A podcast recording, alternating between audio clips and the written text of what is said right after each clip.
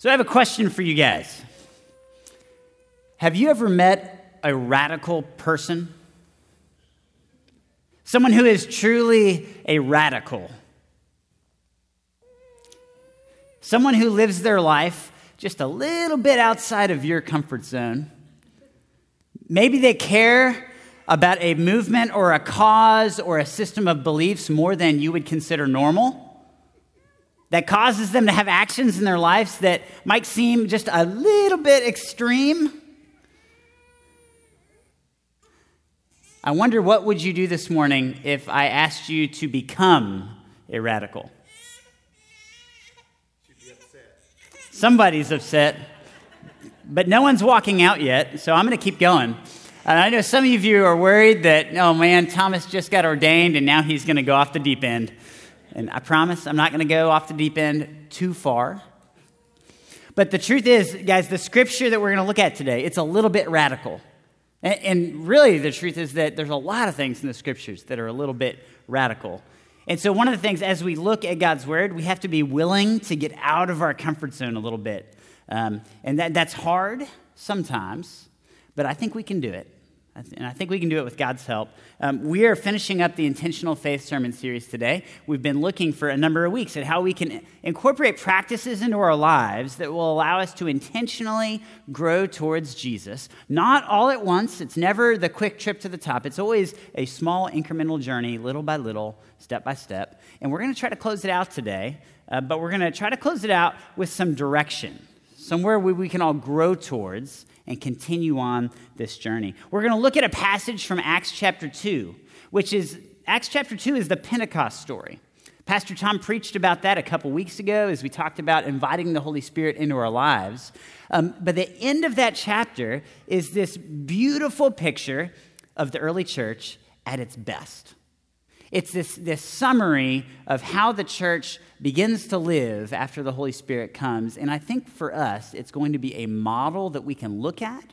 It will both inspire us and, and challenge us to be a little radical. And so, as we get to looking at that story, uh, would you pray with me? We can prepare our hearts. So, Lord Jesus, we invite you in to come and teach us right now. And as we look at your word, uh, show us what we need to see in our own lives. Give us next steps for ourselves. Give us the courage to follow you, even into the less comfortable places. And continue to form us into your church that can be the kingdom of God on earth. In Jesus' name we pray. Amen. So I'm going to read this scripture first, and then we'll go back through it um, and try to take it apart a little bit. They devoted themselves to the apostles' teaching and to fellowship, to the breaking of bread and to prayer. Everyone was filled with awe at the many wonders and signs performed by the apostles. All the believers were together and had everything in common. They sold property and possessions to give to anyone who had need. Every day, they continued to meet together in the temple courts. They broke bread in their homes and ate together with glad and sincere hearts, praising God and enjoying the favor of all the people. And the Lord added to their number daily those who were being saved. Isn't that a beautiful picture of the church, you guys? When I read that, it gets me excited about what, what church could be. Now, this, this passage is not trying to ignore the messier parts of church life. Every church has messes, right? And in the early church, uh, you just get like a couple more chapters into the book of Acts, and they start to have their own messes. It's not trying to deny that, but it is painting a picture of, of what it looked like at its best. And so this inspires me, and then it challenges me. And I want to go through some of the parts of this that are maybe a little more challenging, but inspiring at the same time there's, some, there's some, a little bit of radical is happening in this passage. That right off the bat, we see that there is some radical commitment. And there's commitment to four things. One, first is the apostles' teaching. They're committed to the teaching of the, those 12 that Jesus chose to continue on his movement. Um, they are handing on the teachings of Jesus, and the apostles' teaching is really what will become the New Testament. So there's a radical commitment to the scriptures, the New Testament, to the teachings of Jesus. In addition to that, there's a radical commitment to the fellowship. And what this means is really the community of faith. We'll dig into that and see more about that in, in just a few verses. Third, there is a radical commitment to the breaking of the bread. And while most of us today, we might immediately think communion, and that's, that's not a bad uh, place for your mind to go they probably did not just mean the ceremonial meal celebrating Jesus' death and resurrection in worship. They probably meant um, a larger, an actual meal that, that was for, you know, having nourishment, but that was specifically done with others for the sake of having community and fellowship with each other. It's something that didn't just happen at church, but also happened in the home. And then we see that they're committed to the prayers. Now, the Jewish tradition was to have a prayer rhythm. There were traditional Jewish prayers that were prayed at different times of the day.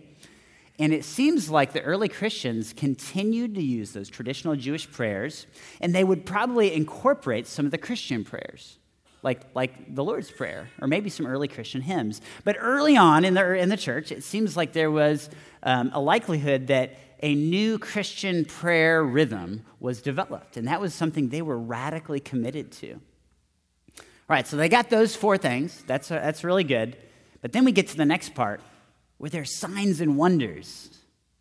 It seems that there was a radical commitment to the work of the Holy Spirit, a radical openness, you could say, right? It takes a little bit of openness. One of the things I think is so cool about this is we see the Holy Spirit come very powerfully at Pentecost. Throughout the rest of the book of Acts, the Holy Spirit continues to be at work powerfully. It's not just something that happens at the Pentecost gathering, but it continues in very powerful ways to be present in the community of faith and in people's lives. And so there's a radical openness to continuing to encountering the Holy Spirit. Then we get to the, I think this is maybe the hard part, the most radical part. The, they had a radical sense of togetherness. They knew that if they were going to follow Jesus, they had to have the community of faith around them. All the believers were together, and, and it seems like they spent a lot of time together. At this point in the life of the church, I don't think we had anyone walking around saying, Well, it's just me and Jesus. That's all I need. I'm okay. Just, just me and Jesus. I don't need anyone else. I don't think they really had the concept of a private, individualized faith. That's more of a modern notion that we struggle with, and I think this is a good correction for us. It reminds us that we really can't do this on our own. We need others. In addition to that radical togetherness, though, there is a radical generosity that was a key mark of the community of faith. This is really where it gets a little uncomfortable, I think, because that this is not just a little bit of generosity, you guys. This isn't just uh, seeing what, what kind of cash you may or may not have in your wallet to try to put in the offering plate.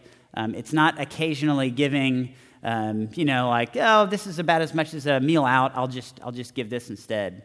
This is people seeing needs, and they go and they sell the extra home. They sell the family land.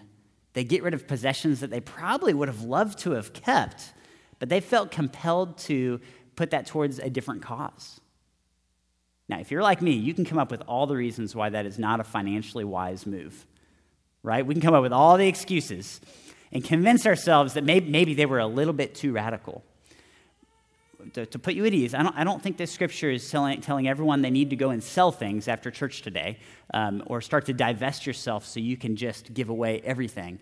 I do think what it's showing us is that the Holy Spirit seems to have been at work in the early church to move people out of their comfort zones to give even more they would normally be comfortable with. And so, maybe something for us that uh, we should invite the Holy Spirit to move us out of our comfort zone so that our generosity would not just be within the realm of comfortable, but maybe it would be a little bit outside that place where we're really comfortable, right? The radical generosity of the people of God. Then we see some radical rhythms, some daily rhythms of getting together at the temple. And a part of that was the prayer rhythms involved both some, some private prayer and some community prayer at the temple. But they don't just get together at the place of religious ritual. They don't just go to church and see each other, they spend time sharing meals in their homes. This is a part of the breaking of the bread uh, together.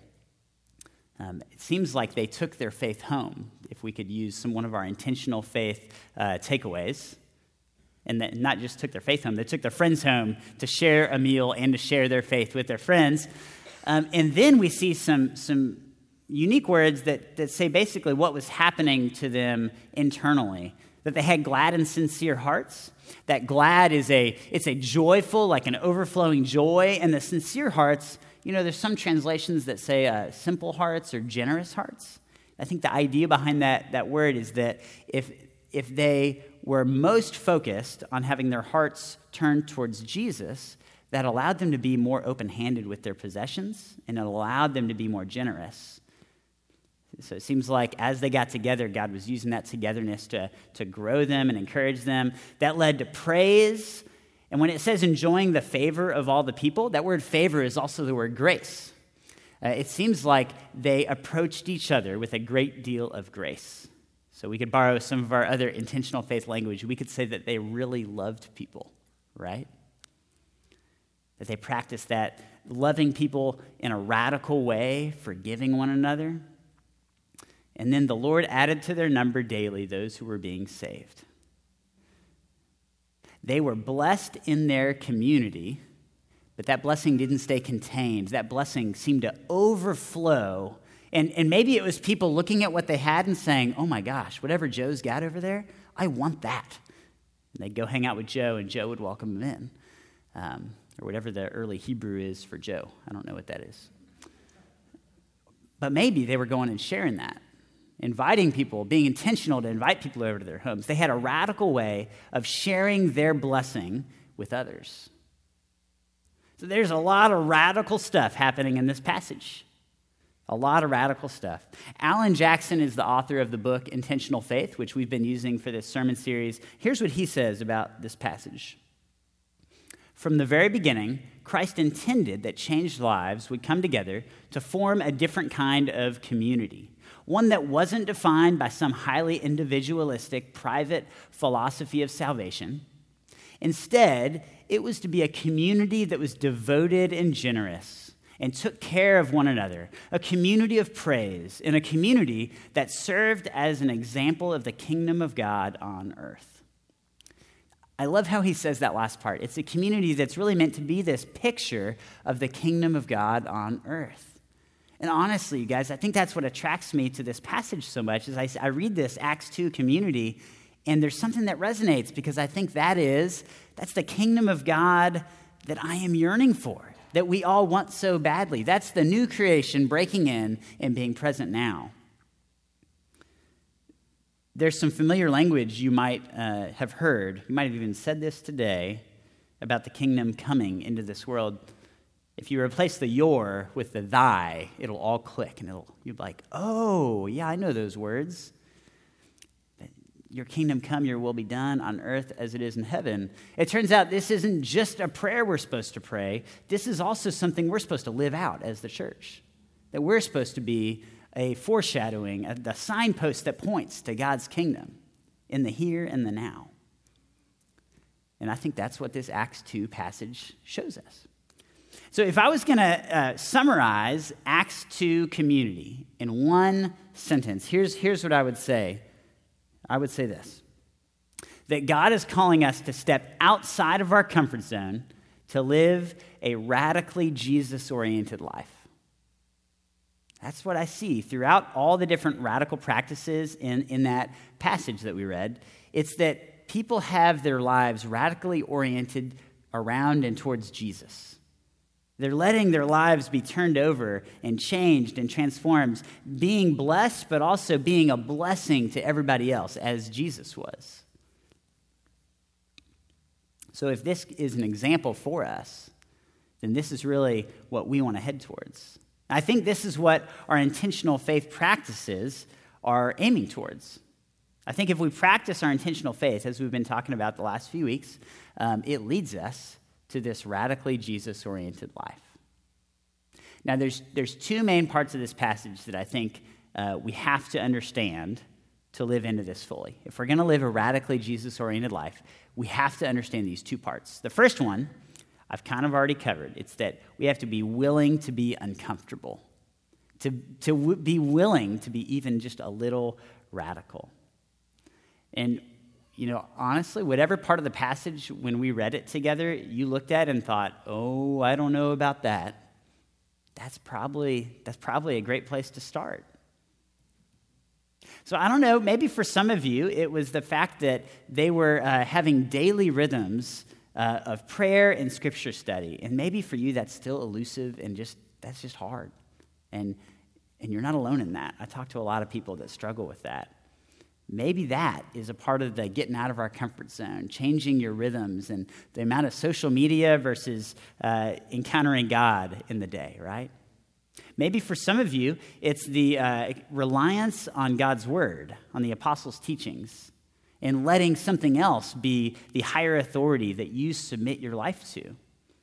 It's, it's, you know, it's a lot more common in the world today to let ourselves be our own authority, to let the prevailing, sexu- the prevailing secular ethic be the thing that we just be okay with.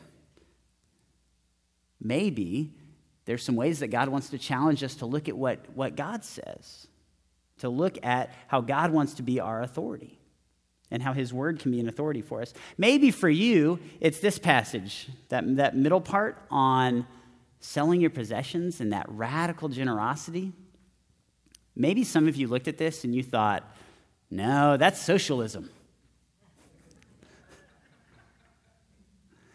or maybe you just really like your stuff like me and that's hard to let go, right? I mean, and maybe God wants to grow us. Maybe the radical love that we see that the people of God have to everybody, uh, maybe that challenges us. That we're going to have to go way out of our way to love people on the margins, to be a part of bringing God's justice into the world, and that's not always going to be easy. Or maybe, maybe it's the Holy Spirit stuff. Maybe the Holy Spirit stuff is just a little too much for you, and you're afraid that I'm going to stand up here and tell you you have to be a tongue speaking Pentecostal to do this right. The good news you don't have to be a tongue speaking Pentecostal to, to follow Jesus. I do think, though, I think the scriptures would call us to be, a, we have to be a little more open to the ways the Holy Spirit might want to work in mysterious and supernatural ways. That's both in my own life and in the community around us. And that's, that's still hard for us, even if we don't think we're trying to be tongue speaking Pentecostals. And no offense, if there's any tongue speaking Pentecostals here, I'm, i want to follow Jesus with you also. Um, my point is, we have to get out of our comfort zone. And for each of us, that's going to look a little different. I'm going to give you some time to reflect on where, where God's leading you out of your comfort zone at the end here. Uh, but there are going to be places where we have to get out of our comfort zone. It's just like if you've ever tried to exercise, um, you know that you're actually doing it right when you're sore the next day, right? But if you exercise and you're not sore, you're, you're probably not growing, right? And it's the same with our faith. We're going to have to get outside our comfort zone. It's going to make us sore a little bit. That's okay, that's a part of the growing process. So there's a second part of of living into this radically Jesus oriented life. We got to get out of our comfort zone, but there's a second part, and it's really found in this first verse in the passage. See, that word devoted, I was looking into the Greek on this, and it's not just a word that is all about commitment. It's also a word that it, it basically, it could be translated, uh, they continued on in these practices. They persevered. It's a word that indicates that um, there was a long term commitment. And I think this is another, this is the other part of the process of, of having that intentional faith. Is we can't just be willing to get out of our comfort zone for uh, a short amount of time and then just kind of go back to life as normal. I know, you know, Chris would tell you like this is a challenge on a mission trip with any um, with any middle schoolers and high schoolers. But frankly, for all of us adults, we struggle with the same thing. You could put yourselves out there for three or four days for Jesus, but what are you going to do when you get back on days five, six, seven, eight, and then months down the road? And any of you guys that have gone on our youth mission trips, you're like nodding along with me. You're like, yep, that's so true. I was so willing to sleep in that bunk bed with the hard mattress for four days, but that's it. But the truth is, a part of our living into the radically Jesus oriented life is we have to figure out how can we, day after day after day after day, put ourselves in the way of God's grace and continue on in the journey. We don't achieve Christian maturity in a short amount of time. It's the lifelong, it takes years and years and years of letting God work in our life slowly, in a little bit at a time. And I think that might be one of the most radical things in this whole passage, actually. That we would persevere in the intentional faith that we've talked about. That we would not just hear a sermon series or a sermon or read something in Scripture and, and go, hmm, yeah, that sounds great, and then put it away and not think about it again for a week or a month or a year. But we would always be asking that question how can I incorporate this into my life? And how can I persevere in that for the long run? There, there's obstacles that each of us face, and I want to just name two of those right now. Uh, one of the obstacles to living a radically Jesus oriented life is that sometimes I think we worry a little too much about what other people think. Because we don't want to be like whoever it was that came into your mind when I first asked you, Have you ever met a radical? And like half of you thought about a crazy uncle you have or something, and you're like, Oh no. I think we're afraid that we might be misunderstood, that people might not like us if we really turn into people that are radically Jesus oriented. I had a friend growing up named Ashley, and when we were freshmen in high school, uh, she began to live out her faith in what I thought was some really radical ways. She started bringing her Bible to school back before the YouVersion Bible app in smartphones. Um, she started reading her Bible at school, and she started sometimes wanting to talk to people about her faith at school. And so I did what, what any immature ninth grade boy would do I, I called her names and made fun of her. I think I called her a Bible thumper and a Jesus freak, and she was still my friend, but I was going to make fun of her and shame her for that. When I uh, had an encounter with Jesus that really turned my life upside down, and I started to really want to know Jesus, um, not just because my parents brought me to church growing up, but because I was starting to make the faith my own. I was looking around at my friend group and people I knew, how am I going to follow Jesus in high school? I had this sense that God wanted me to live differently, but I did not know what that really would look like at that point. I remember looking at Ashley and thinking, hmm, she seems to be doing this. So I had to go to Ashley and I had to apologize and I had to say, Ashley, I'm really sorry I called you names. I'm really sorry I made fun of you for uh, bringing your Bible to school. Can you help me figure out how to read the Bible? You know what Ashley did? She helped me figure it out. She was a model for me. And for me, what I had to realize is the more I fell in love with Jesus, and the more I got to encounter Jesus working in my life, the less I cared about other people misunderstanding me. I think sometimes we need to take a courageous step closer to Jesus so we can let Jesus change how we're thinking about ourselves and worrying about what others might think. There's another part of, uh, another obstacle I want to tell you about, though. I think sometimes we don't keep growing because we just don't know how good it can get. Maybe we reach a plateau in our faith and we think, no, that's, that's it. I've arrived. That, that's about as, as far as I need to go. I mean, surely, what, what could be better than this? And C.S. Lewis has this great quote from a book called The Weight of Glory. He says this we are half hearted creatures, fooling about with drink and sex and ambition when infinite joy is offered us. Like an ignorant child who wants to go on making mud pies in a slum because he cannot imagine what is meant by the offer of a holiday at the sea. We are far too easily pleased. Maybe we've settled for a certain amount of Jesus in our life because we just don't know that it can be even so much better. And a part of, like, when I read the scriptures, part of it is so I can continue to see a vision for what that so much better can be like. When I spend time around my church community, it's partly so I can look at other people's lives and I can catch that vision for, oh my gosh, it can be so much better. That's what we can do for one another. And so I want to I want to invite you to think about this right now. I'm going to invite Patrick uh, back up to, he's going to play some music. We're going to spend uh, just a moment in prayer. And, and so now, if you have this intentional faith card, now's the time to get it out. If you brought a pen or a pencil or something, you can, you can use that to write on it. And if you didn't do that, you probably have a phone that has a keyboard or something. You can write notes to yourself. And what we're going to do right now is we have these questions. And I, I think thinking through these questions, really, my hope is that we would hear from God and be able to have God show us what are some next steps. We've done this sermon series, but we don't just want to end and say, all right, I'll just move on to the next thing. We want to have some intentional faith practices that lead us to continue in the radically Jesus oriented life. Amen? So get this out, and I invite you to just spend some time letting God speak into your life. It's going to be different for every person. I want to encourage you to think about and to pray into right now. Where is Jesus calling you out of your comfort zone?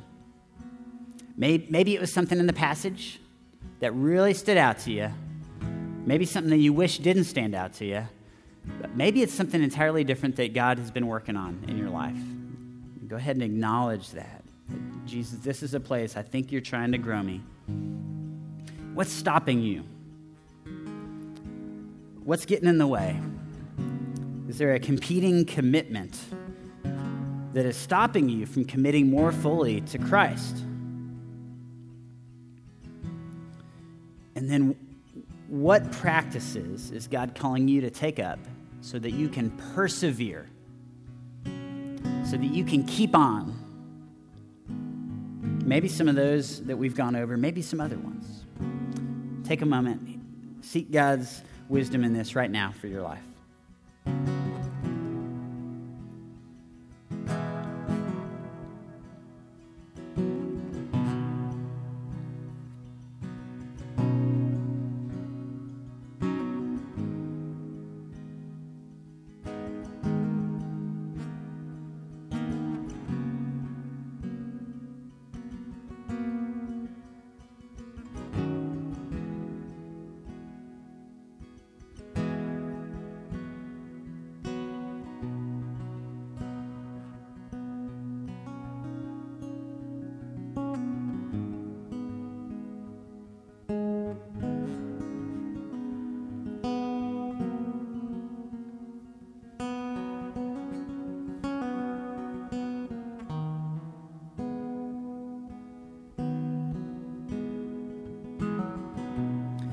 Jesus, we thank you for inviting us close to you and for that invitation to continue to be open no matter what we do on our end. Your grace is always there for us.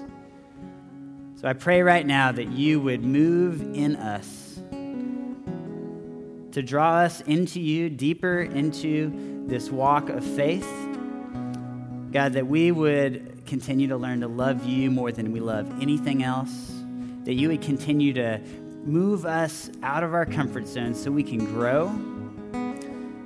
And God, I pray that you would bind us together as a church community to, to be a picture of your kingdom of God on earth. That we would be those that are here to bless others in your name, to reach out to the world and offer a picture of the new life that you give. God, make that true in our lives so that we can share that new life with others pray this all in Jesus' name. Amen.